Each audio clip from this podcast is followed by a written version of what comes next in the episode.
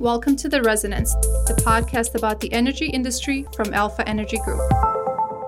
Hello, and welcome to another episode of the Alpha Energy Group podcast. Uh, I'm Jeremy Nicholson, Corporate Affairs Officer at Alpha, uh, and I'm joined by my colleague today, Jason Durden, Head of Energy Markets and Risk Management, who's going to be talking to us about what has been going on in the markets. Well, Jason, it's been a busy time. Uh, where do you start? I suppose you start with um, what's very much in the news at the moment is a very distressed prompt price, uh, something that we really haven't seen in the modern sort of era, um, and certainly um, for sustained periods where really the, the price of gas and uh, to a certain extent power for the rest of this summer is at very distressed levels, really.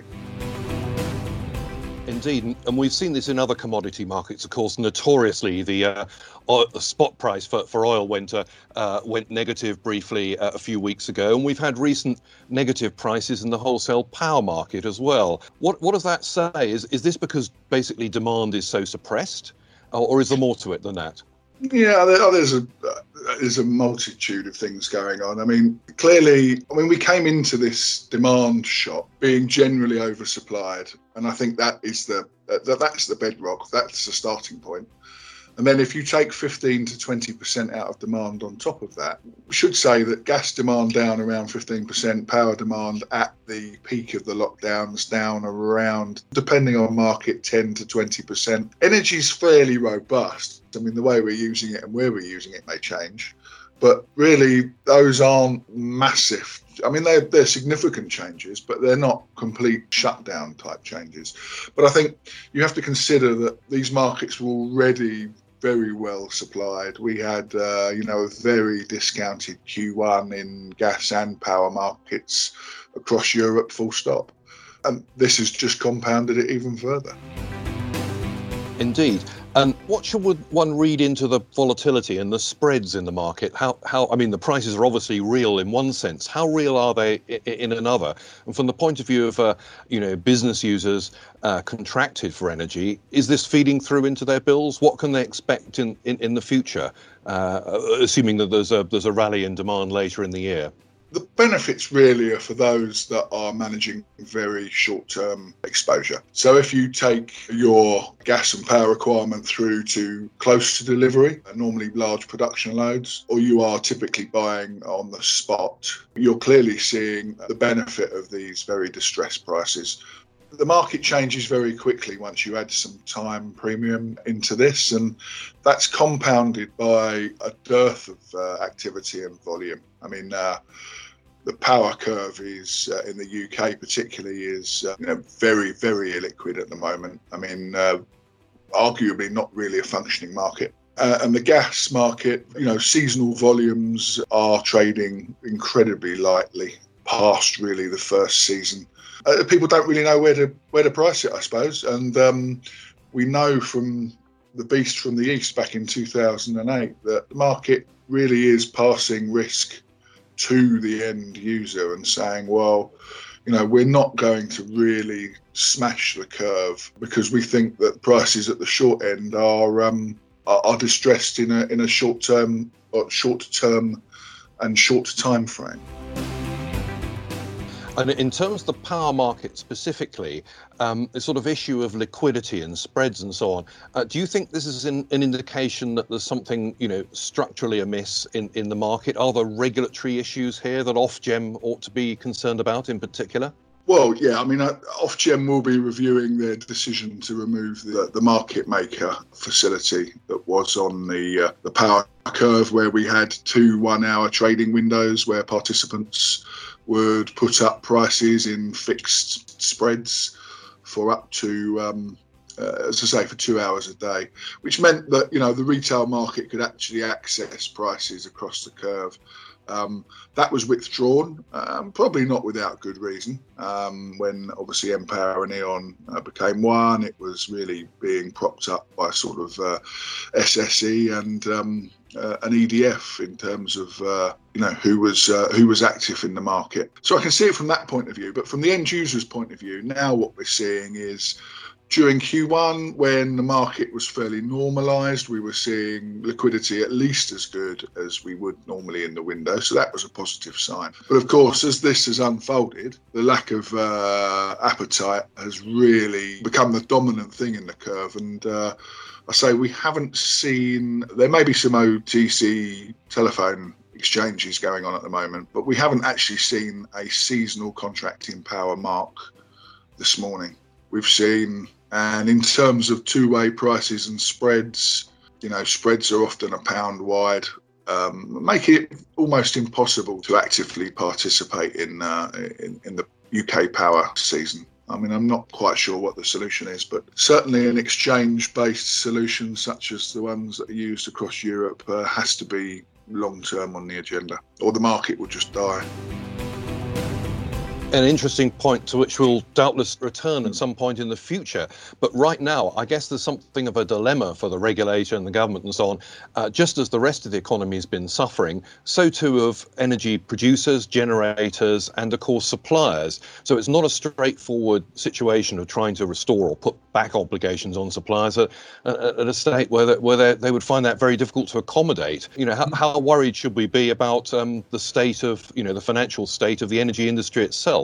Massively. I mean, this is a very, very, very low margin environment. These guys earn money on very on huge volume, basically. And um, you know, to say it, it's very capital intensive. We're moving into a period where everything has changed you know, in terms of renewable, in terms of coal, and uh, another dash for gas, if you like. Um, the landscape is moving. I mean, we saw that with negative power prices over the weekend in the UK. You know, where you get stilted demand and you get a uh, abundance of uh, wind and solar all at the same time. Um, you know, just there, there isn't a need for traditional power um, in terms of fossil fuel or nuclear. Um, and obviously, as we know, nuclear is very difficult to adjust quickly. So uh, we're seeing subtle changes that perhaps have been visible in places like Germany for a couple of years now, or maybe maybe a little longer than that.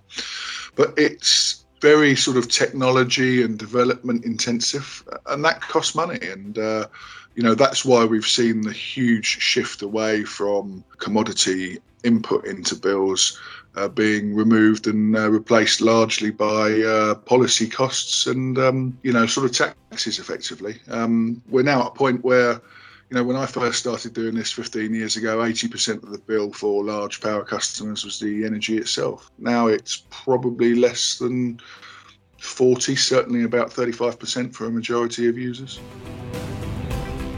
Well, that's a big change, and I imagine that that may continue in that direction for a while because uh, what we've read recently, you know, National Grid electricity system operator has, has, asked for additional powers to keep the, the system balanced during this low demand period as we go into the summer. Uh, contracts for turning down uh, nuclear and so on from EDF, and um, powers to take some of the distributed renewable generation off the system. Of course, we want all that low carbon power in the long run, uh, but in the short term, we've got to keep the lights on.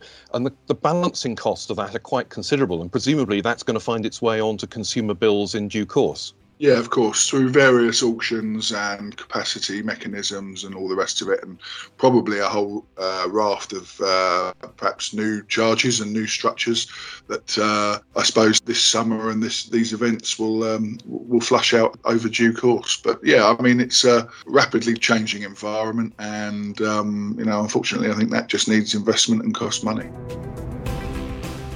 Quite. But in the short term, and using what crystal ball you have, what comments could you make about um, tentative signs of a recovery? Is it too early to, to say what might happen as uh, as the UK and our neighbours start easing their way out of lockdown? Is there is there any prospect of demand returning to something like normal levels? Is it frankly yeah. too early to say? I think the, the, the basis here and where I almost came in was that we started before this demand shock uh, and these um, incredible times we're living through. We started with a with, with, with, an oversupply situation that can be seen in oil, but certainly I'm specifically talking about gas and power here, and that is fundamentally what still is the basis of you know long-term price direction. As I said, 15 to 20 percent dents in power demand and gas demand uh, that we've seen so far going through this sort of summer season from April onwards Yes, that's important. Yes, that is taking its toll. Um, but that will bounce back relatively quickly. I think it's important to understand the wider context as well. If we are in this huge, deep recession, which we all seem to think is coming, and uh, it certainly seems to be the uh, the considered view, um, then we can't expect demand to jump straight back to where it was. You know, the, the last sort of big recession we have, and I wouldn't compare the two, but if we go back to 2007 8, we were into the mid 2020s before we saw sort of certain fuels recover in terms of demand outstripping. I mean, oil demand for a start took years to come back. So I think we we now have to start looking at yes, there will be a bounce, there will be a normal. I think the focus should really be on supply, and you know, if if supply still keeps coming at the rate it is, then soft energy or fossil fuel energy prices are are, are here for um, for a while. Well, I think that's an interesting point and a hugely important one on which to conclude. It sounds to me from your comments that the uh, the demand shock has some way to go, to put it mildly. Perhaps also challenging times for for risk management as well. Well, Jason, thank you ever so much for your insights as ever. I hope that's useful to those who are listening. If you'd like to find out more, please visit alphaenergygroup.com forward slash UK for further information and for our reports and we hope you're able to join us for another Alpha podcast soon.